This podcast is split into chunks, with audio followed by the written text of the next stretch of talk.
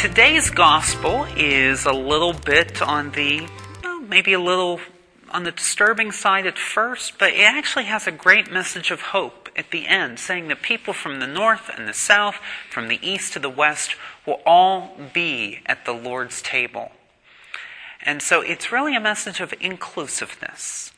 And uh, what a great message for our final Mass before the Feast of All Saints tomorrow. But we'll be preaching on Ephesians instead.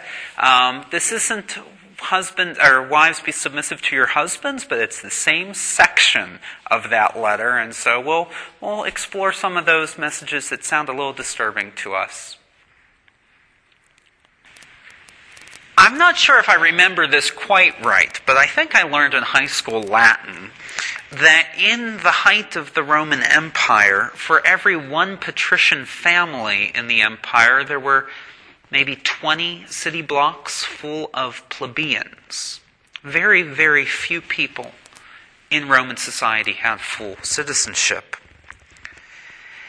And within each patrician household, or any household really, the husband, the man, was the head of that family and the only one who was really afforded any kind of what we would call rights today.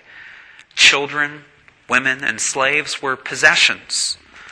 They were not for the man to love, they were not to be given rights, they were there to serve the husband.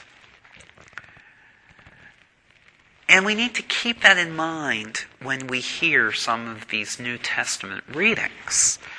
Today we chafe at two lines from our Ephesians passion, uh, pas- passage Obey your parents, and slaves, be obedient. Well, those were givens in the Roman society. It was the other sentences that balanced those out that were the radical things in the first century Roman Empire.